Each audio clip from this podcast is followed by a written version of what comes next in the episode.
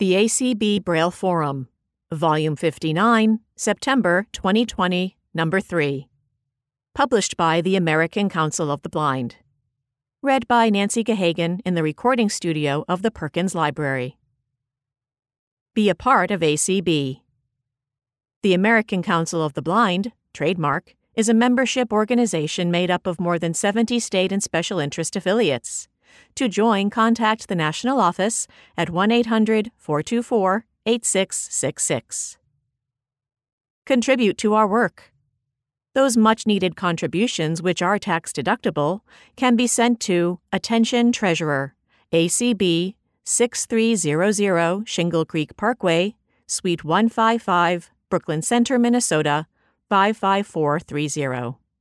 If you wish to remember a relative or friend, the National Office has printed cards available for this purpose. Consider including a gift to ACB in your last will and testament. If your wishes are complex, call the National Office. To make a contribution to ACB by the combined federal campaign, use this number 11155. Check in with ACB. For the latest in legislative and governmental news, call the Washington Connection 24 7 at 1 800 424 8666 or read it online. Listen to ACB reports by downloading the MP3 file from www.acb.org or call 518 906 1820 and choose option 8. Tune in to ACB Radio at www.acbradio.org or by calling 518 906 1820. Learn more about us at www.acb.org. Follow us on Twitter at at sign ACB National or like us on Facebook at www.facebook.com slash A-M-E-R-I-C-A-N-C-O-U-N-C-I-L O-F-T-H-E-B-L-I-N-D O-F-F-I-C-I-A-L. Copyright 2020 American Council of the Blind. Eric Bridges, Executive Director. Sharon Lovering, Editor. 1703 North Beauregard Street, Suite 420, Alexandria, Virginia 22311. Table of Contents Editor's Note If you sent an article about the ADA at 30, sports, health, fitness, or rehabilitation, look for it in the October e Forum, space permitting. President's Message Summer Breezes, Independence, and finally, Baseball by Dan Spoon. ACB 2020 Convention Thank Yous by Janet Dickelman. ACB 2020 Virtual Conference and Convention That's a Wrap by Deb Cook Lewis, Paul Edwards, and Zelda Gebhard. And the 2020 awards winners are by Debbie Rosier and Deb Trevino. To Mobility and Beyond by Ron Brooks. We Walked the Virtual Path to the Future by Donna Brown. In Memoriam, Berl Lynn Colley, September 1, 1942 to June 28, 2020, by Crystal Colley Dull. Start looking ahead to the holiday auction by Leslie Spoon. Letter to the editor. Ski for Light Incorporated sets tracks for virtual event in 2021. Here and There, edited by Cynthia G. Hawkins. Are you moving? Do you want to change your subscription? Contact Sharon Lovering in the ACB National Office, 1 800 424 8666, or via email slovering at acb.org. Give her the information and she'll make the changes for you. Keep up with the most important ACB news and announcements without any other chatter. Subscribe to the ACB Announce List Serve. Send a blank email to ANNOUNCE hyphen SUBSCRIBE at acblists.org or visit www.acblists.org slash M A I L M A N slash L I S T I N F O slash A N N O U N C E and type your email address and name where indicated. ACB Radio brings old time radio drama to you 24 7 at www.acbradio.org slash T-R-O-V-E. ACB Radio's main menu is the talk of the town when it comes to technology. Check it out at www.acbradio.org. President's Message Summer Breezes, Independence, and finally, Baseball by Dan Spoon. Wow, what a crazy summer! The summer breezes are definitely blowing in our direction. The ACB conference and convention is in the rearview mirror, and I could never see much through those mirrors even when I had some decent low vision. The baseball season is finally underway, and my Tampa Bay Rays are still in contention in September. Of course, it helps that we didn't start playing games until the end of July. My sighted friends are very troubled that there are no fans in the stands, but it hasn't bothered me. There is good crowd noise on the radio and television broadcast, and I don't have to listen to those obnoxious Yankees fans. Leslie and I really enjoyed spending a couple of weeks in Key West. There is a very nice gym only two short blocks from our bed and breakfast. We can independently walk down each morning and get our workout done with accessible equipment. It was a little weird the first few days to get used to working out with a mask, but we really got used to it very quickly. It's funny, I always make excuses for not having time at home to work out, but it's kind of relaxing to exercise away from home. Leslie says I need to keep it up the other 50 weeks of the year. It's just hard to satisfy some folks. Seriously, she's right. I'll try to do better this fall. It's just so much easier to watch others sweat and cheer them on from the sidelines. Go Tom Brady and the Tampa Bay Bucks. It does take some amount of physical exertion to cheer on your favorite team. Doesn't that count? The end of the summer also brings the realization that COVID 19 is going to be around for some time to come. We have a full slate of virtual state affiliate conventions to enjoy this fall. Thanks to our ACB radio team for all of their wonderful support. ACB's community chats are still going strong, and the ACB Board of Directors has passed several important resolutions that will need our attention over the next few months. We are only 63 days from a presidential election, and ACB has led the fight to secure accessible mail in ballots for members across the country. Please stay safe, but we must all exercise our most important right to vote this November. It has been a summer like no other in our lifetimes. We must stay strong, and we must continue to support all the members and friends of our growing ACB family. Yes, the summer breezes are blowing in the direction of justice. Let's make sure that our sails are at full mast and our compass is pointed toward improving the lives of our blind and visually impaired community. ACB 2020 Convention Thank Yous by Janet Dickelman. Now that the 2020 ACB conference and convention is over, I want to take the time to offer my heartfelt appreciation. But where to begin? ACB Radio, for all the recordings, streaming, and huge amounts of your time and efforts. I worked most closely with Debbie Hazelton, Jeff Bishop, Jason Castonguay, Tony Stevens, and Rick Morin, the king of the spreadsheet, otherwise known as Boston 1 through 4. We never could have done this convention without you and the many other ACB radio folks who I didn't work with directly, but know you were heavily involved. Then there was Jo Lynn Bailey Page, who worked behind the scenes to make sure everyone was ready to go during general sessions and evening programming. Zoom. Deb Lewis for the Herculean task of organizing all of the Zoom sessions and creating so many Zoom invitations. For all the Zoom facilitators who were always there keeping our sessions on track, you were amazing. Community calls to Cindy and all the individuals who worked so hard to promote the convention on so many community calls. I am certain that brought attendees to our 2020 conference. Staff the Alexandria and Minneapolis office staff who worked so many extra hours and devoted their work and outside work lives to this convention for the last several months. I couldn't do this without your support and encouragement. Sponsors To our corporate sponsors and our individual sponsors, thank you for giving to ACB during these difficult financial times. Your support at any amount is very much appreciated. Exhibitors. Thank you for being in our virtual exhibit hall. I realize it was a very different setting this year. I hope you found it a rewarding experience. I enjoyed listening to many of your presentations and can't wait to catch them all now that I have a little extra time. Special interest affiliates and committees.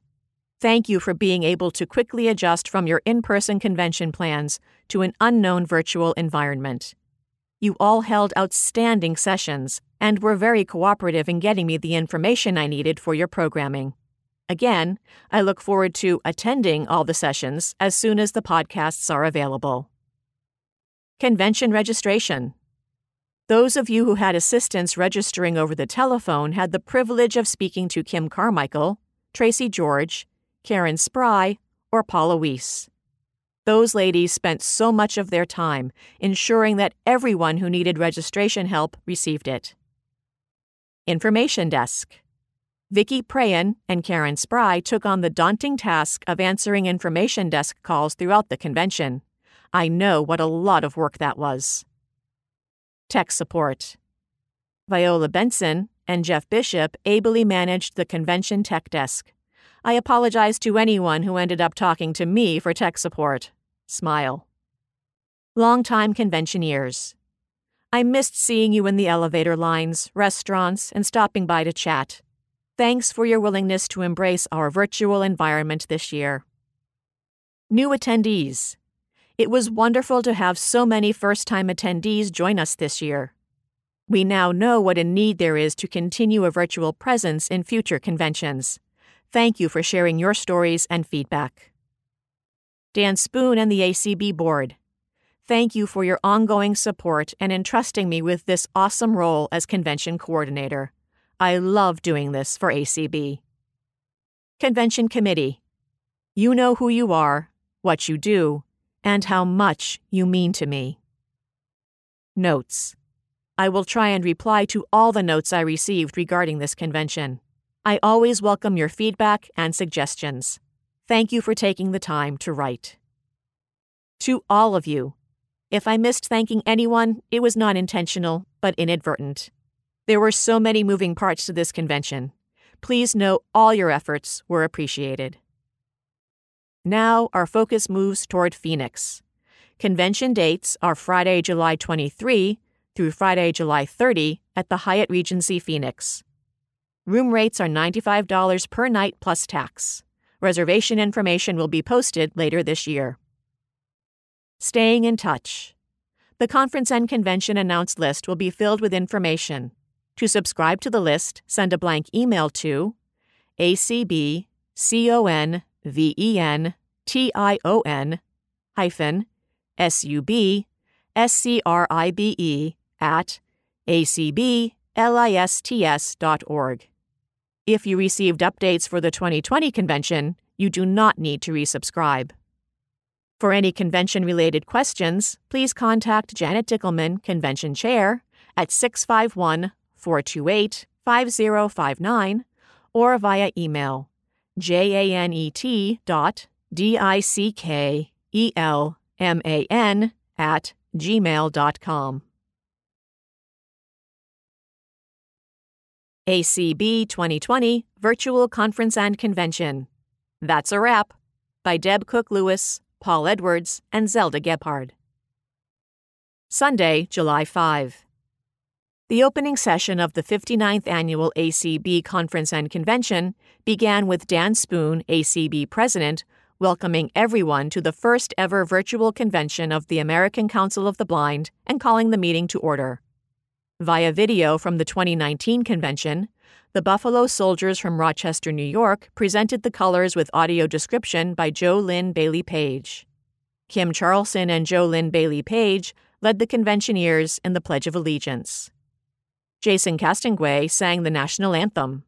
Michael Garrett, chair of the ACB Enterprises and Services Board, gave the invocation. In her welcoming remarks, Janet Dickelman, convention chair, spoke of transition from the in person to the virtual convention. ACB, a path to the future.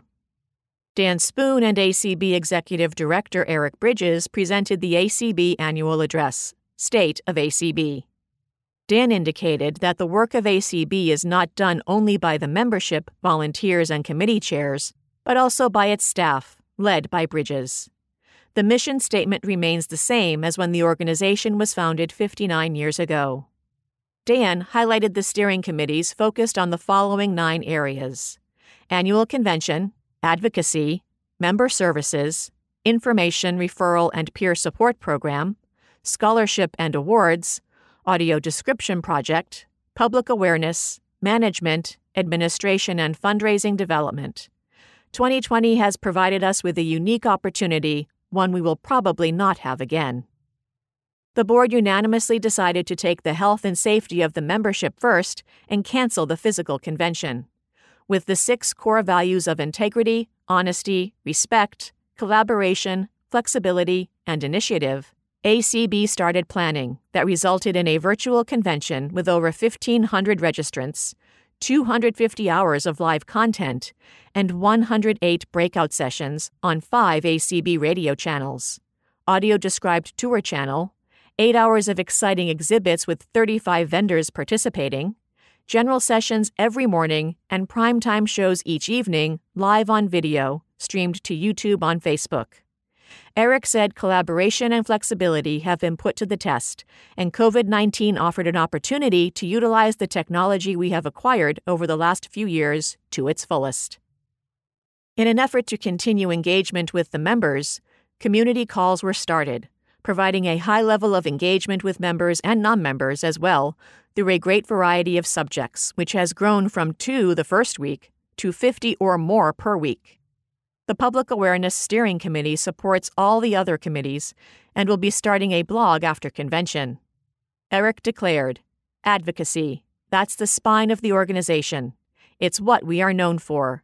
It's really what we have made our mark doing. COVID 19 presented an opportunity to deal with the issue of voting by mail, with ACB working so we, as blind people, can vote independently. It also provided an opportunity to deepen a relationship with Be My Eyes. Staff has provided assistance since late April by taking calls Monday through Friday from noon to 3 p.m. Eastern. A new relationship also developed with Procter & Gamble, who recognized the difficulties the blind and visually impaired community has purchasing products during the pandemic. ACB worked with six NIB agencies around the country to pack and deliver items to individuals. Dan said the scholarship committee has partnered with the American Foundation for the Blind to combine resources, which has increased the fund to over $80,000 and enables 21 scholarships to be given each year. Dan thanked the Audio Description Project for everything they have accomplished. The ADP website has 4,300 audio described titles listed. ACB finances were described as stable, thanks to the efforts of many. The two thrift stores were closed in March and reopened in May. We enrolled in the Payroll Protection Program, which enabled us to keep all ACB staff employed during this pandemic. Jenny Lay-Flurrie, Chief Accessibility Officer for Microsoft, stressed that accessibility is important to Microsoft and drives continuing growth and improvements. Next were the introductions of the 2020 Life members. Sarah Harris, Tennessee, Roger Dennis, New York, Rachel Schroeder, Illinois, Paula Weiss, Kentucky, Art Cabanilla, Hawaii, and Jim Irach, Nebraska. Durwood K. McDaniel, 1915 to 1994, Oklahoma, and Kathy Skivers, 1925 to 2019, California, were presented as ACB Angels. Kenneth Semien Sr., chairman of the DKM Fund Committee, introduced the 2020 First Timers. Marissa Musemic of Sterling Heights, Michigan, and Sarah Freeman Smith of Houston, Texas. Eric Bridges presented the 2020 ACB JP Morgan Chase Leadership Fellows. Regina M. Brink of Sacramento, California, and Saja Koirala of Honolulu, Hawaii. Meryl Ann Schechter of Windsor Mill, Maryland, Coney Sims of Sioux Falls, South Dakota, and Wanda Denise Williford, Trenton, New Jersey. Instead of concerns about credentials, affiliates shared a little about their work and accomplishments. Monday, July 6. John Huffman, chair of the Constitution and Bylaws Committee, explained that our virtual convention could not conduct elections or amend the Constitution. He reminded us that there is a new resolutions process in place this year. Resolutions can be submitted until the end of convention. The committee will recommend whether the resolutions should pass and will send them on to staff for prioritization and feedback. Final resolutions will be presented to the board on August 27 for consideration and approval. Today's angel presentation celebrated the life of Johnny Granger, who was active in NIB agencies and was also a tremendous friend and advocate. He worked in Alabama and Mississippi. Cindy Hollis, ACB's Membership Services Coordinator, said she began a year ago by sending out a survey which got a 25% return, and she spoke to 100 leaders from our 65 affiliates at the leadership meeting. Cindy talked about the three E's embrace, engage, and empower, to which she added a fourth E effort. After the pandemic started, she began holding a few calls. There were 13 in March, 88 in April, 160 in May, and 223 in June. Altogether, 19,000 folks have attended those calls. The connections born with community events were strengthened when the ACB Community Facebook page was created three weeks ago. More than 700 people have signed up for this group. Denise Colley introduced the Scholarship Committee and explained that through a partnership with the American Foundation for the Blind, ACB is now managing and awarding the scholarships formerly awarded by AFB. This has increased the overall size and scope of awards to $92,300 for 21 students. Each winner was interviewed in advance by a member of the scholarship committee. Several interviews were played each day. We encourage you to download and listen to these presentations in the General Sessions podcasts to learn about our scholarship recipients. Penny Reeder presented the Vernon Henley Media Award to Pick of the Litter, the movie and the series. Dana Nachman and Mary Chalenza, executive producers, accepted the award. Karen Keninger, director of the National Library Service for the Blind and Print Disabled, said patrons can now subscribe to any new series on all Bard platforms. When the next installment comes out, you receive an email notification and will find the book in your wish list.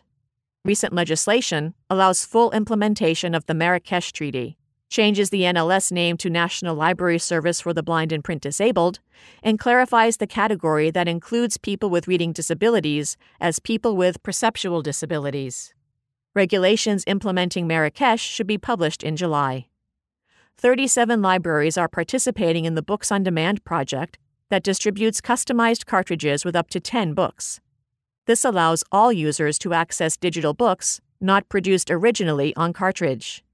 The e reader project expects to begin distribution of Braille displays as part of a pilot project that will allow patrons to download and read Braille books.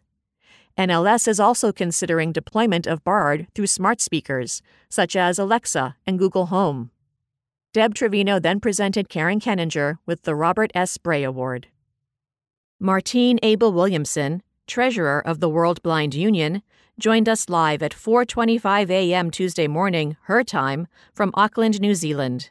Born in Namibia, brought up in South Africa, Martine attended a school for the blind in South Africa and graduated from the University of Pretoria with a degree in psychology and education.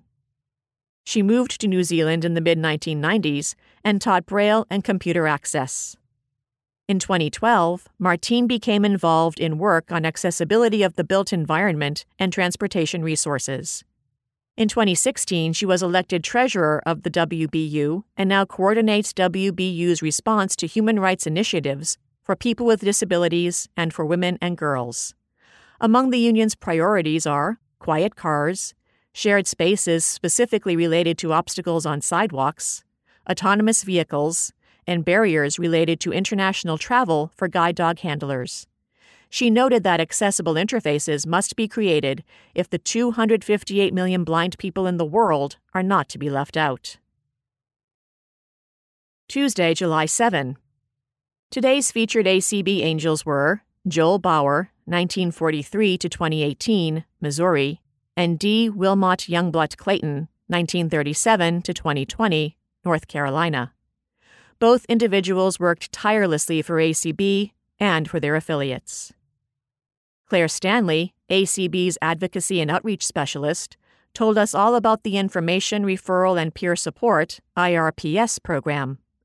The information and referral component is just that helping people connect with information and resources they need.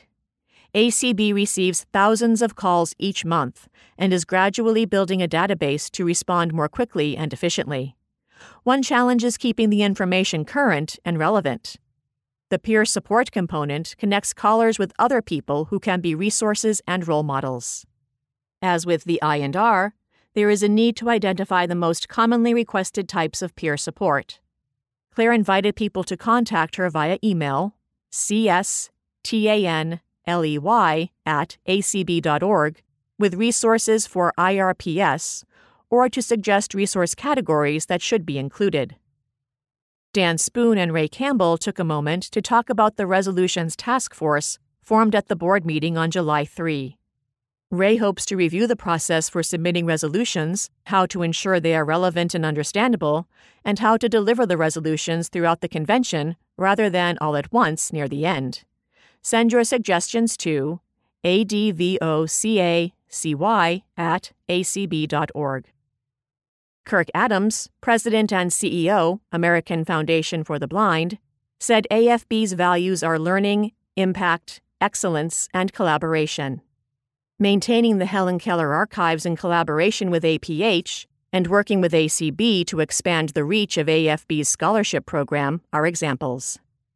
AFB worked with ACB and 20 other organizations to research the impact of COVID 19 on the lives of blind people. They have also issued a study on the effects of distance learning on the K 12 education of blind children.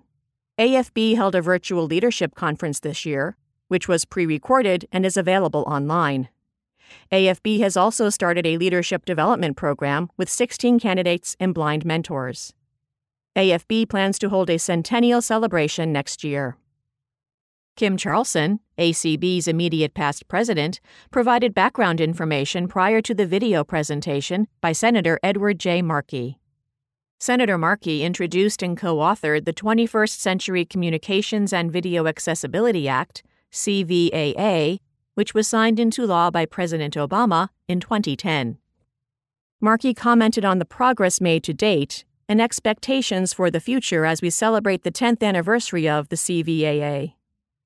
Kim then introduced Jeff Thom, chair of the ADP Achievement Awards Subcommittee, who announced the winners. For a list of the audio description award winners, go to acb.org slash numerals 2020 hyphen ad hyphen awards. Finally, Joel Snyder, ADP's director, summarized the project's accomplishments over the past year. Benjamin Shaberman, Senior Director of Scientific Outreach, Foundation Fighting Blindness, explained that the foundation is the leading private funder of research for inherited retinal degenerative diseases such as RP, Usher syndrome, and age related macular degeneration. Recently, many therapies have moved into clinical trials, and the Foundation's portfolio has about 80 projects running worldwide.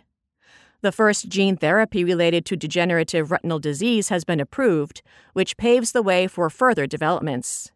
Genetic testing is very important for people with inherited retinal disease and can often change the diagnosis. Physicians can go to www.blueprintgenics.com to order a comprehensive screening panel at no cost. Genetic counseling at no cost is also available for those who have received their genetic results. The FFB maintains a patient registry at www.myretina.org tracker.org, where individuals can upload data which is used for research and information. A benefit of the registry is being notified of clinical trials that are relevant to your situation. Wednesday, July 8. Today's Angel presentation featured Dick Seifert from Arkansas, who served on the ACB board and was active in Arkansas. Janet Dickelman thanked the members of the convention committee and others, including ACB staff, who were indispensable in putting this extravaganza together. In 2021, we will be in Phoenix at the Hyatt, July 23 to 30.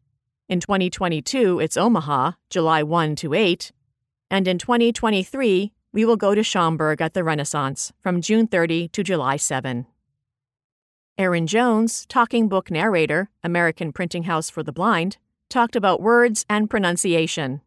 She said how much use she made of various resources available to her at the printing house and praised the editors, who were of immense help in sorting out pronunciations. Erin indicated she really liked the variety of books she has been able to read. There were a lot of examples of pronunciation foibles that narrators must learn to control. Erin asked how you managed to laugh naturally while giving precisely the right number of ha's. No singing is the rule, but have you ever tried just saying the words of happy birthday? Being an NLS narrator has definitely shaped me and my language, and I would not change the experience for anything in the world. Erin indicated that she started at NLS in 2001 and that Mitzi Friedlander was her mentor. She noted that among her favorite books were a biography of Catherine the Great by Robert K. Massie and A Sense of Wonder by Anne Paget. Julie Tye, President, Hadley Institute for the Blind and Visually Impaired, stated that Hadley had just launched its new distance learning platform. The old system was too pedagogical. We don't teach kids, we help adults. In particular, they found that older people were not coming to Hadley as they lost vision later in life. Now there are discussion groups and podcasts on daily living, technology, working, and Braille. Hadley offers a new approach to Braille teaching, with a series for visual learners of Braille and a course for reading and writing. The old course took six to nine months and was seldom completed. Now people learn basic Braille in a weekend. There are also more than 100 technology podcasts. Visit www.hadley.edu for more information. Paul Edwards and Christopher Bell reflected on the impact of the ADA after 30 years. They contrasted the medical model with one based on social context. Society has made choices, but people with disabilities can insist that others be made. The preamble of the ADA clearly identifies the many ways that society has intentionally discriminated against people with disabilities, and the law spells out how people with disabilities can gain inclusion. Training is important in narrowing down the distance between people with and without disabilities. The ADA built upon earlier legislation that created mainstreaming. Because of these efforts, people with disabilities could no longer be separate and unequal. Most court decisions and amendments have extended the reach of the law and clarified its meaning. It is important for all of us to demand our rights by filing complaints. Gabriel Lopez Cafati, president, noted that Blind Pride International is celebrating their 20th anniversary as an affiliate of ACB. Blind Pride is proud of its collaboration with ACB and looks forward to many years of effort together. Look for them online at www.blindlgbtpride.org. Thursday, July 9. Marilyn Lutter, 1938 to 2018, and James W. Pico Jr., 1943 to 2016, both from the District of Columbia, were featured in today's Angel presentations. Both were dynamic, dedicated members of ACB and their local affiliate in D.C. Tony Stevens, ACB's Director of Development, spoke about how giving to ACB is an investment in the future.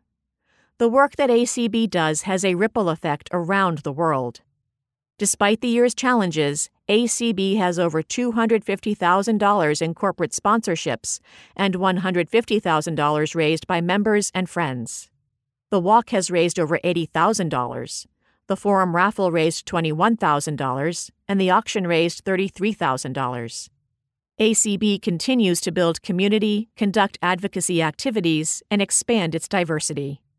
ACB's corporate sponsors are invested in their relationship with us as well as their financial investment.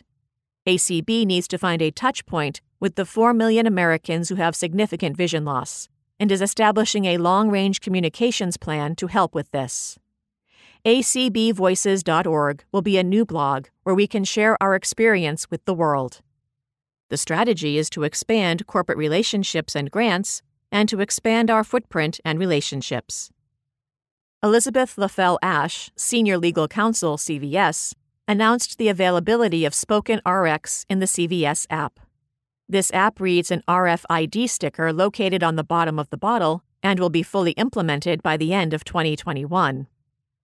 The CVS application can also be accessed using Siri or Google Voice and is free of charge to CVS customers. Visit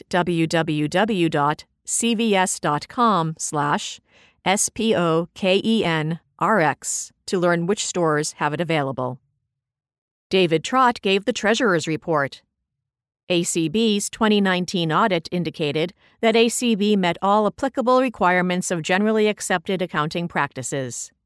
David gave a full report regarding ACB's income and expenditures. Reports from Michael Garrett, chair of the ACBES board, and Dan Dillon, chair of the Resource Development Committee, completed the day's agenda. Friday, July 10. Dan Spoon, Kim Charlson, and Eric Bridges discussed the entrepreneurial operating system commonly called Traction. ACB is using this process to identify a common set of nomenclature and measurement to evaluate meetings and approaches to goals. Eric Bridges listed the eight members of the leadership team and indicated that ACB is currently working on six major projects. The team measures progress on each of those and consciously creates milestones toward which each project must move. Kim indicated that this system allows our limited staff resources to prioritize their efforts. This model can be used with ACB steering committees and other leaders as the team becomes more comfortable with it. The two angels for Friday were Carol McCarl from Oregon, former chair of the Board of Publications and editor of Dialogue magazine, and Patricia LaFrance Wolf from California, who was active in the state affiliate and Diabetics in Action.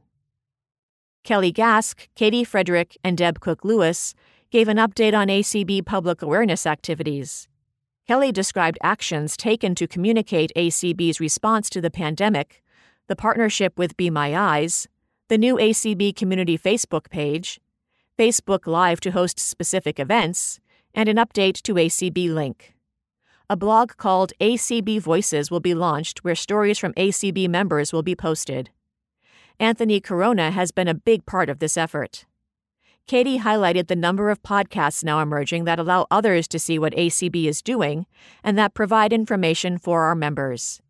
Deb indicated that we are sensitive to the diverse skill levels and communication preferences of our members and try to meet the challenge of communicating using many modalities.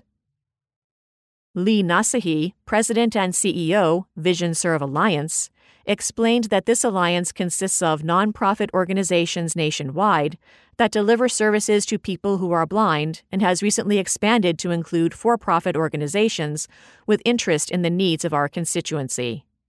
When it became clear that more effort was needed at the public policy level, Paul Schrader was hired as a consultant to help the alliance determine how to best navigate this arena. The group has also taken the lead in creating a monthly call of many national organizations, and since the pandemic started, a weekly call to focus on ideas for effective service delivery in this new environment. Lee urged people to check for information on their website, V-I-S-I-O-N-S-E-R-V-E-A-L-L-I-A-N-C-E dot org, and to send email to info at V-I-S-I-O-N S E R V E A L L I A N C E dot org. Eric Bridges and Dan Spoon updated the convention on ACB's advisory board. Its members bring a range of specific expertise to ACB. There is the head of a management consulting firm, a fundraising expert, a technology person, an expert on nonprofits, an attorney, and a business development vice president for a large blindness related company. The group is expected to meet again in October, but individuals from the advisory board work with ACB throughout the year. Attendees then got to take a brief video tour of Rick Moran's setup in Boston, where he has managed the general sessions and primetime shows of the virtual convention. Craig Meador, CEO, American Printing House for the Blind, reported that the Helen Keller archive was transferred from AFB to APH last July. Construction is underway to create a permanent place for the exhibit. In partnership with Microsoft, APH worked on Code Jumper, a system to allow blind children to do coding for computer programs. The Connect Center will house all the web elements transferred from AFB in a single area. A new strategic plan was launched this year, which changes the balance between services and products, with much higher emphasis on services. At the heart of the shift is the creation of The Hive, a new learning and teaching platform which launched earlier than expected because of the pandemic. In cooperation with other agencies in the field, daily virtual lessons were launched and a myriad of content was put online. A podcast called Changemakers was also launched. It became clear that people in other countries were using what APH created. When the school year ended, APH began a virtual summer camp, which is going on now. APH's annual conference will be held virtually later this year. Theresia Hout, owner operator of TL Vending from Caldwell, Idaho, described how difficult it was for her as a child to convince her parents and professionals that she was going blind. As a teenager, she barrel raced until people told her it wasn't safe. She married at 17, graduated from high school, and had her first child at the age of 20. At 28, she found herself with no hearing, but luckily she qualified for a cochlear implant. She is a Randolph Sheppard vendor who has run a variety of facilities in the Caldwell area. Theresia entered college at age 48 and in three years earned her bachelor's degree. About two months before graduation, she was offered a scholarship toward a master's degree in entrepreneurship, which she completed with a 4.0 average in 2015. Theresia is working on a memoir about living life with dual disabilities. She ended with a message from her grandmother. There's no mountain too high to climb, no cliff too hard to reach. Reach for the stars and follow your dreams, and be the best that you can be. What a fitting wrap up to a fabulous and unusually situated ACB convention. And the 2020 awards winners are by Debbie Rozier and Deb Trevino. As co chairs, Debbie Rozier and Deb Trevino would like to thank their awards committee for assisting in the process of choosing from all the wonderful nominations that were received this year. And a big thank you to everyone who submitted nominations for consideration. This year's ACB Awards winners are Robert S. Bray Award, Karen Keninger, Director of the National Library Service for the Blind and Print Disabled, Washington, D.C. Karen is compassionate and dedicated to her work for and with blind and visually impaired people. She spoke during Monday's general session and was truly surprised when she was given the award immediately following her presentation. Margarine G. Beeman Volunteer Award. Michael Smitherman, Exhibit Coordinator, Jackson, Mississippi. Michael received his award during the ACB virtual banquet. After many, many years of his dedication to our organization, he is well deserving of this award. Here's to a job well done and to all the years yet to come. Thanks for all your hard work. George Card Award Camille Caffarelli, Horizons for the Blind, Crystal Lake, Illinois. Presented in memoriam to Jessica Dunn. Jessica gave a very heartfelt speech after our presentation at the virtual banquet. You could hear the love for Camille through the words that were spoken. Camille will be missed by all. Each year, there are usually two affiliate awards presented. The Kansas Association of the Blind and Visually Impaired received an Affiliate Growth Award for having the largest percentage, 28.8, of new members. The Affiliate Growth Award for the largest number of new members, 37, went to the North Dakota Association of the Blind. The awards committee will be seeking nominations for these and other awards early next year. It's not too soon to start thinking about an individual or an organization that may have touched your life. Look for the article in the January 2021 issue. To Mobility and Beyond by Ron Brooks. Every year, the ACB Environmental Access and Transportation Committees collaborate on a workshop where we focus on issues impacting the mobility of people who are blind and visually impaired. And as the new decade dawned across America, we had very high hopes. Chicago, which is just down the road from where we thought we would be in July of 2020, is home to one of the largest transit agencies in the country, as well as an entire host of organizations and companies who are recognized leaders in the field of transportation and infrastructure development. With this in mind, we planned a four day forum we called To Mobility and Beyond. Our goal was to field speakers who could provide a basic education on how transportation and infrastructure projects and services are planned, funded, and regulated. To delve into the challenges that blind and visually impaired people face when using transportation and infrastructure services, and to develop a platform of transportation and infrastructure related goals to guide our national advocacy efforts. So when ACB's board of directors voted to hold the 2020 conference and convention virtually, I knew it was the right decision, but I still cringed. How would we pull off a virtual four day transportation forum? Where would we find speakers? How many people would actually show up? As it turns out, I need not have worried because our virtual ACB convention shattered all past attendance records, and this was as true for our transportation sessions as for the rest of ACB's workshops and sessions. The virtual workshop also gave us the ability to recruit speakers from literally anywhere and everywhere, so the quality of our speakers was unparalleled. Beginning on Sunday, July 5, the Environmental Access Committee, chaired by Becky Barnes Davidson of Charlotte, North Carolina, and the Transportation Committee, chaired by Sheila Styron of Kansas City, Missouri, hosted approximately three hours of content each day for a total of four days. All of these sessions were broadcast live via Zoom, and several were also simulcast on ACB radio.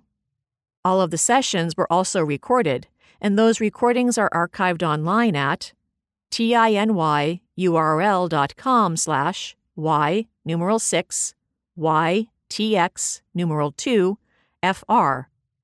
Additionally, handouts for all sessions are available at tinyurl.com slash y numeral 5 yga numeral 2 c numeral 2. These materials are available to anyone who wants them, ACB member or not, and at no charge so ACB members, friends, and other website guests should feel free to share these resources widely. Mobility Forum Highlights To Mobility and Beyond began with an educational workshop where speakers shared details about how transportation and infrastructure projects are planned and funded, how laws like the ADA impact transportation and infrastructure projects, and an exploration of how emerging mobility technologies, everything from transportation network companies to microtransit, e bikes, and e scooters to self driving cars, are impacting the potential future of transportation and mobility. Next, we engaged in four informal topical conversations where we invited participants to share their observations, questions, and concerns on everything from how emerging mobility technologies are impacting pedestrian access to transportation services and their availability in major urban areas and smaller communities, to a survey of ideas for how we might innovate paratransit from the ground up. On the final day, we summarized key takeaways from each of the topical conversations and heard from Dr. Judy Shanley, Director of the National Center for Mobility Management, on strategies for building strong local coalitions. Key Transportation Advocacy Findings one of the most important goals we had for the Mobility Forum was to gather a series of recommendations that might serve as the starting point for a national transportation and environmental access advocacy platform. To be certain, these are local issues, but having a general set of strong advocacy recommendations available for state affiliates and local chapters can help to accelerate and simplify the critically important work of grassroots advocacy. So, what follows is a brief list of general conclusions which are being refined by the Transportation and Environmental Access Committees, the Resolutions Committee, and the National Staff. It is our hope that a series of policy recommendations, perhaps in the form of ACB resolutions, will result from these general recommendations and that we will be able to use these policy recommendations to support national, state, and local advocacy efforts. Recommendation number one We need strong and consistent requirements for where and how accessible pedestrian signals, APS, and leading pedestrian intervals, LPIs, are installed, along with assurances that once installed, these devices are not removed. We also need to develop strong advocacy positions on anything and everything that impacts pedestrian rights of way. Recommendation number two. We need to explore strategies for delinking the ADA requirement for paratransit and the existence of local bus and light rail transit. Since 95% of Americans travel primarily by car, the meaningful access challenge that paratransit should solve is a lack of access to car transportation rather than access to public transit. Recommendation number three we need to advocate for paratransit models that introduce more technology, including mobile trip booking and payment technology, more flexibility, and more reliability. Recommendation number four we need to actively pursue strategies for addressing transportation in smaller and rural communities where almost 20% of Americans, including those who are blind or visually impaired, live, work, and play. There was one final recommendation, and the strength of this recommendation was borne out by the fact that we had literally hundreds of people attending every session of the Mobility Forum, either by Zoom or by ACB radio, as well as by the fact that we have been receiving repeated requests ever since. Our members and friends are clamoring for a more routine and ongoing transportation conversation. They want a place to learn, to get their questions answered, and to share their own ideas for improving the transportation services and environmental access we all encounter every day. And to that end, we are launching a new monthly community call. Beginning in August, To Mobility and Beyond will feature guest speakers addressing hot topics within the transportation and environmental access spaces, and the calls will provide members and other attendees with the opportunity to receive timely information, to share advice and opinions, to get questions answered, and to ensure that their voices are heard as we all seek the path to mobility and beyond. As of this writing, the ongoing schedule for these calls is being determined, but we anticipate a 90-minute call once per month, probably on a Thursday beginning at 7:30 p.m. Eastern. Calls will be hosted on the Zoom platform and will be broadcast on ACB radio, so stay tuned for the details as they become available. We walked the virtual path to the future. Wow, we did it, team. The 2020 ACB Brenda Dillon Memorial Virtual Walk was different but successful. On behalf of the Walk Committee, I want to thank everyone who participated, however that might have been. As of this writing, close to 150 people have registered for the walk, and there are 24 teams more than $85,500 has already been raised for ACB and its affiliates. While we couldn't walk together in person, our ACB family and friends have proven that the ACB Walk spirit remains high even in a virtual world. Thank you again for your participation in this year's walk. We'll see you in Phoenix in 2021. Donna Brown. In Memoriam, Berl Lynn Colley. September 1, 1942 to June 28, 2020. By Crystal Colley Dull. Berl Lynn Colley, 77, of Lacey, Washington, passed away at St. Peter's Hospital on the morning of June 28, 2020. He was born in Walla Walla, Washington, September 1, 1942, to Edward Lynn Colley and Virgine Hess Colley, Talbot. He is survived by his wife, Denise Marie Colley, and his three daughters, Starla Jean Colley of Tumwater, Washington, and his twin daughters, Crystal Lee Colley Dull and Tina Lynn Colley, both of Soap Lake, Washington, as well as his sister Vicki Colley Yates, his seven grandkids, and six great grandkids. He was preceded in death by both his parents, Ed and Virgine, his brother, Wesley Eugene Colley, and his stepbrother, William Alvey Dietz. He grew up in Lowden, Washington, and graduated from the Washington State School for the Blind. He attended college at Washington State University from 1960 to 1965. After obtaining his degree in sociology and data processing, he became a software developer. He worked for the state for a few years and then moved on to a private company working for WLN, the Washington Library Network, until he retired in 2003. During the late 1970s, he was director of the Client Assistance Project, serving the Washington and Oregon Commissions for the Blind. Over the years, he was involved with the Intercity Transit Community Advisory Committee. He was president of the Washington Council of the Blind, as well as president and treasurer of the Capital City Council of the Blind, where he was honored with a lifetime membership. He was involved with the Thurston County Toastmasters chapter, where he went every Tuesday for decades.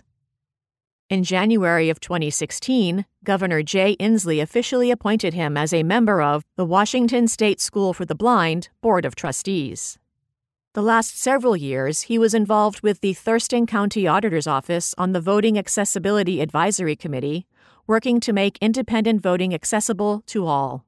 He also worked diligently with city and county officials to make all of Olympia Lacey's talking crosswalks go statewide.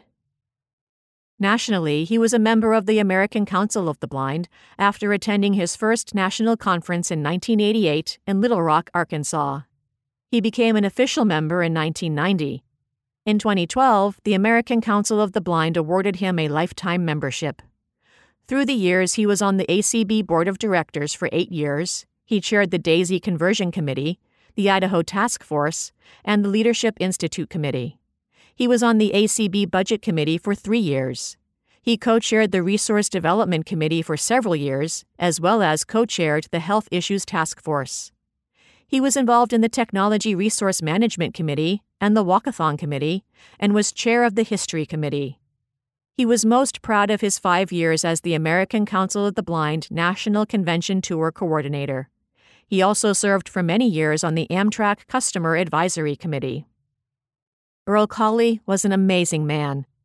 He was kind, generous, loving, noble, quick witted, and humble. He had a gentle soul, full of light. He was a wonderful father, teaching me to ride a bike, swim, shoot hoops, play softball, racquetball, bowl, and so much more. He loved to swim and go on walks. He loved to listen to music and sports games. I don't think he ever went a day of his life without listening to some kind of game. He loved adventure and exploring, especially historically. He loved to travel and had been on 16 cruises, taking him all over the world. He told me recently that he especially loved being on the water during a storm or rough waters. My dad was my moral compass. He was never inclined to let his blindness hinder him from every enjoyment life had to offer. He will be extremely missed by friends and family. Due to COVID 19 restrictions, a small viewing and service was held. He will be cremated and sent to rest at his daughter's property in Soap Lake, Washington, where a Berl Colley tree is to be planted in his honor and memorialized as a present of love from a good friend of his. In lieu of flowers, the family requests that contributions be made to the Washington Council of the Blind at P.O. Box 675, Yakima, Washington 98907, or to the Washington State School for the Blind at 2214 East 13th Street, Vancouver, Washington 98661. Start looking ahead to the holiday auction. Ho, ho, ho! The ninth annual ACB holiday auction will be held on Sunday, November 29, starting at 6 p.m. Eastern. All proceeds from the holiday auction help fund ACB Radio. There will be lots of wonderful holiday gifts from jewelry, food, technology, handmade holiday crafts, and much more. Starting on Friday, November 27, we will showcase several items with our new early auction appetizers. The auction committee would like to give a big hip hip hooray to Carla Ruschival for hosting the first eight holiday auctions. We will be reaching out to the ACB affiliates and the ACB community over the next several weeks to solicit wonderful donations. The committee would like to have all the item descriptions by Monday, October 19. Items can be shipped directly from the donor or mailed to Leslie Spoon at 3924 Lake Mirage Boulevard, Orlando, Florida 32817 by Monday, November 2. If you have questions, please contact Leslie at 407 678 4163 or email lesliespoone at cfl.rr.com. The auction will be broadcast on ACB Radio and will be held on Zoom. We'll see you at the auction. Leslie Spoone. Letter to the Editor. The contents of this column reflect the letters we had received by the time we went to press, August 5, 2020. Letters are limited to 300 words or fewer. All submissions must include the author's name and location. Opinions expressed are those of the authors. Thank you for the ACB Lifetime Membership Award. In my book, the 2020 ACB convention will go down as a memorable one. For many years, I've worked in registration and loved the experience of every convention. This year, it was rewarding to pre register so many folks who, under normal circumstances, wouldn't be able to attend a convention in person. I also took advantage of the opportunity to participate in the sessions. Best of all, I was awarded a lifetime ACB membership from Adam and Carla Ruschival. I wish I could express how much it means to me to be listed in this honorable list of ACB members. It has been my pleasure to work for this incredible organization and with the most amazing people. I am sighted. My husband was blind. I left the field of sign language interpreting to work for Bluegrass Council of the Blind. At that time, a friend said, Paula, you know, once you go blind, you won't go back. She was right. Paula Weiss, Lexington, Kentucky. Ski for Light Incorporated sets tracks for virtual event in 2021. The 46th annual Ski for Light International event, set for the last week in January 2021, will be a virtual one, organizers have announced, due to the continuing threat of COVID 19. Plans for a week long gathering where blind and mobility impaired adults are taught the basics of cross country skiing are moving to January 2022, when it should be safe again for skiers, guides, and volunteers from throughout the United States and beyond to travel to an SFL venue. In the meantime, programming will shift online, with a wide range of accessible content to help the community stay active and engaged and perhaps expand its reach. This was a difficult decision based on a lot of research, and we know some folks are going to be disappointed, said SFL President Tim McCorkle. A virtual event is definitely going to be different, but it's a move in keeping with our tradition of adapting to new challenges with creative solutions while keeping everybody safe. During a typical Ski for Light week, each skier with a disability is paired with an experienced sighted cross country skier who acts as ski instructor and on snow guide. Pairs explore the groomed terrain together, enjoy afternoon special interest sessions and evening social activities, an early morning stretch class, and more, all leading up to the Olav Pedersen Race Rally. The 2021 event committee, led by visually impaired skier Bonnie O'Day, is already brainstorming ways to bring the best of SFL to the virtual realm for everyone who wishes to take part. I think there are some really fun possibilities, including our usual special interest sessions and virtual activities to get us all up and moving, O'Day said, pointing to recent successful online events by the American Council of the Blind and other organizations. We're learning from all of them, and I know our event will be unique, accessible, and memorable. Please visit our website at www.sfl.org or follow our Facebook or Twitter for regular updates, programming details, and how to register. Additional links of interest. Tim McCorkle talks about the joys of Nordic skiing on the Eyes on Success podcast.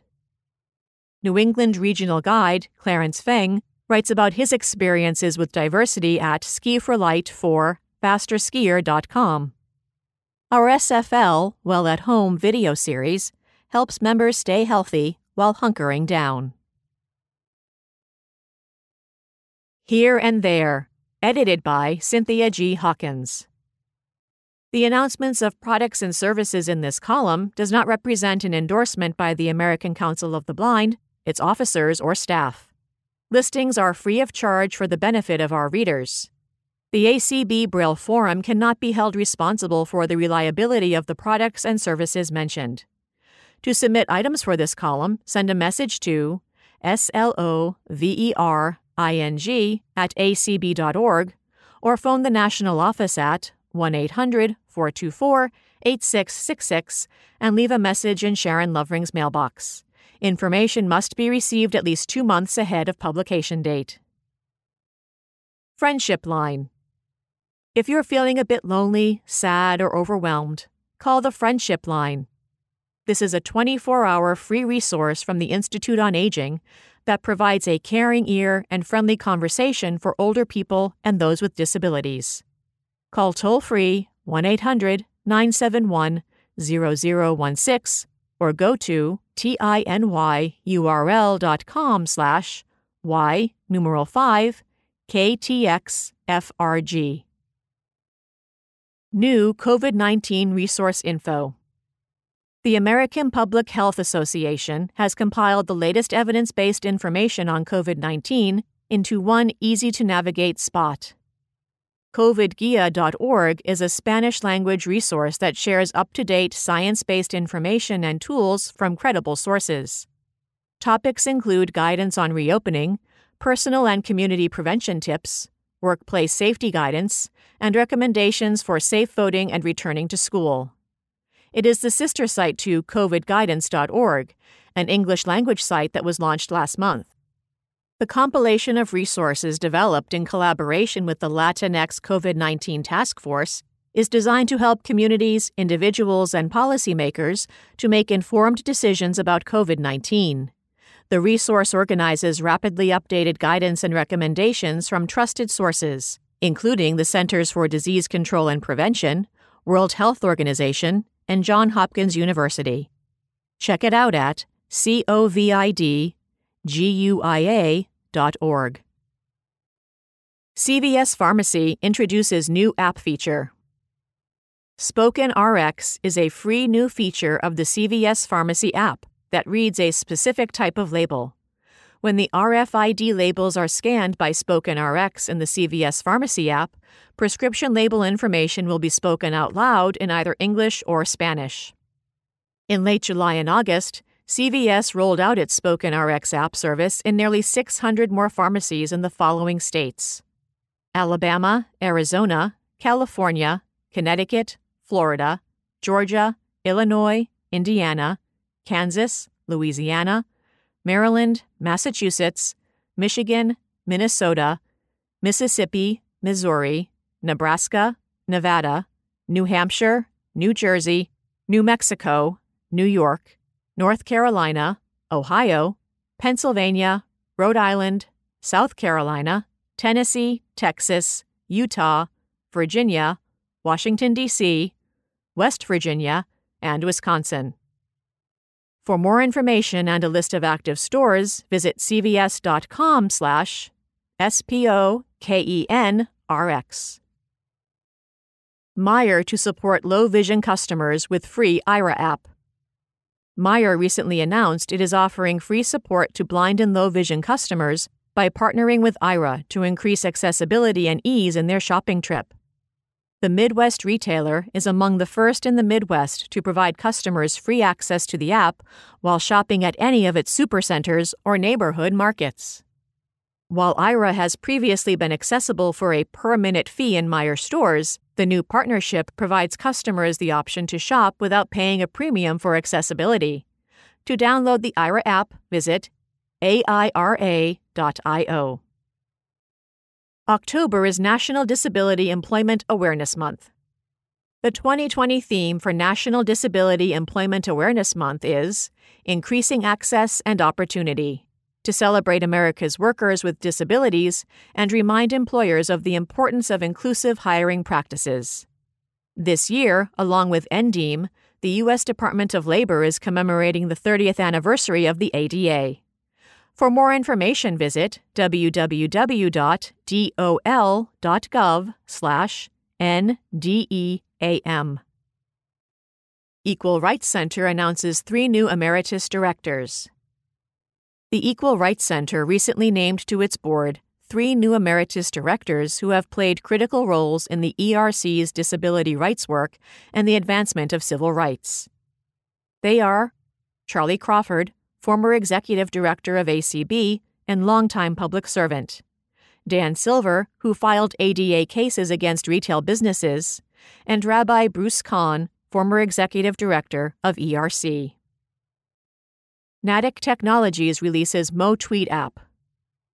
Nattiq Technologies recently released MoTweet, an application developed for HIMS Polaris users that offers access to most Twitter features. It is a native application, which means that the user can use shortcuts, regular navigation, and all default commands, such as using the Alt key to pull down a menu. For more information or to download a free trial version of MoTweet, visit nattiq.com slash en slash NODE slash numerals 1738. Hadley Reimagined. In 1920, William Hadley, a Chicago area high school teacher who lost his sight at the age of 55, revolutionized the way adults facing vision loss would learn to read again when he created his Braille by Mail system. 100 years later, the nonprofit that bears his name is once again revolutionizing the way it provides support to people throughout the world facing vision loss. Taking a dramatically different approach to reaching an audience that is often difficult to reach, primarily older adults facing vision loss related to diseases such as macular degeneration and glaucoma, Hadley has entirely overhauled its digital footprint. Hadley.edu. The new approach is based on the needs, wants, and desires of visually impaired adults.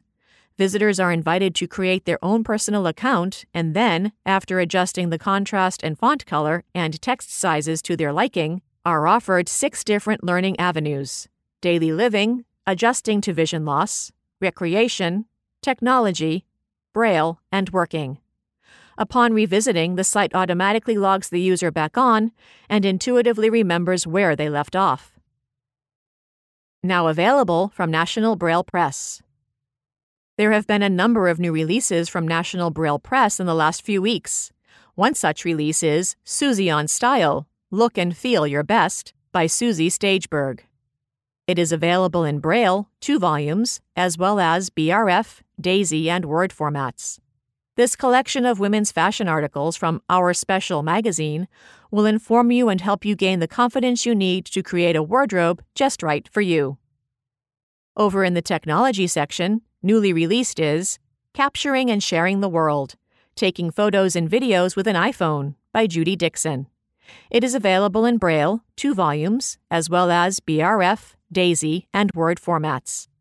In this update, the author revisits all the ways your iPhone's camera can be used to capture and share the world around you. In the children's section, there are two new books available. One is Kitten's First Full Moon by Kevin Henkes. It is a print braille board book for ages preschool and up. Kitten sees a full moon for the first time and thinks it is a bowl of milk in the sky, and she wants it. Read the book to learn what happens next. This scenario will be familiar to many parents. Mama says it's cleaning day, but Llama just wants to play. Newly available is Llama Llama Mess Mess Mess by Anna Dewdney and Reed Duncan. It is available in contracted Braille, UEB, for grades 2 to 5. Mama turns the tables on little Llama and asks her what would happen if she never cleaned.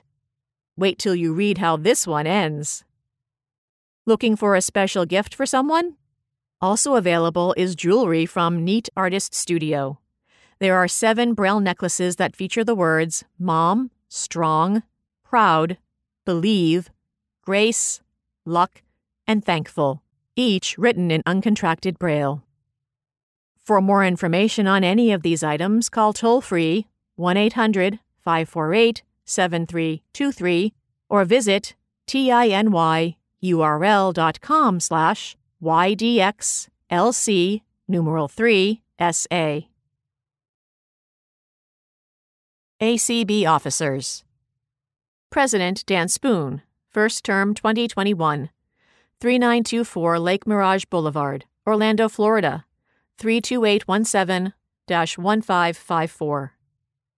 First Vice President, Mark Richert, First Term 2021, 1515 Jefferson Davis Highway, Apartment 622, Arlington, Virginia 22202 3309. Second Vice President, Ray Campbell, First Term 2021, 460 Raintree Court, Number 3K, Glen Ellyn, Illinois 60137. Secretary, Denise Colley, First Term 2021. 1401 Northwest Lane Southeast, Lacey, Washington 98503. Treasurer David Trott, Second Term 2021. 1018 East Street South, Talladega, Alabama 35160. Immediate Past President Kim Charlson, 57 Grandview Avenue, Watertown, Massachusetts 02472. ACB Board of Directors Jeff Bishop, Kirkland, Washington. First term 2021. Donna Brown, Romney, West Virginia. Partial term 2021. Sarah Conrad, Madison, Wisconsin. Second term 2021. Dan Dillon, Hermitage, Tennessee. First term 2021. Katie Frederick, Worthington, Ohio. Second term 2022. James Kracht, Miami, Florida. First term 2022. Doug Powell, Falls Church, Virginia. First term 2021. Patrick Sheehan, Silver Spring, Maryland. Second term 2022. Michael Talley, Hueytown, Alabama. First term 2022. Jeff Thom, Sacramento, California. First term 2022. ACB Board of Publications. Debbie Lewis, Chair, Clarkston, Washington. Second term, 2021. Paul Edwards, Miami, Florida. Second term, 2021. Zelda Gebhard, Edgeley, North Dakota. Partial term, 2021. Susan Glass, Saratoga, California. Second term, 2021. Penny Reeder, Montgomery Village, Maryland. First term, 2021. Accessing your ACB Braille and E forums. The ACBE forum may be accessed by email on the ACB website, via download from the web page, in Word, plain text, or Braille ready file, or by phone at 518 906 1820. To subscribe to the email version, contact Sharon Lovering at slovering at acb.org. The ACB Braille Forum is available by mail, in Braille, large print, NLS style digital cartridge, and via email. It is also available to read or download from ACB's webpage and by phone 518 906 1820. Subscribe to the podcast versions from your second generation Victor Reader stream or from http colon slash slash www acb.org slash bf slash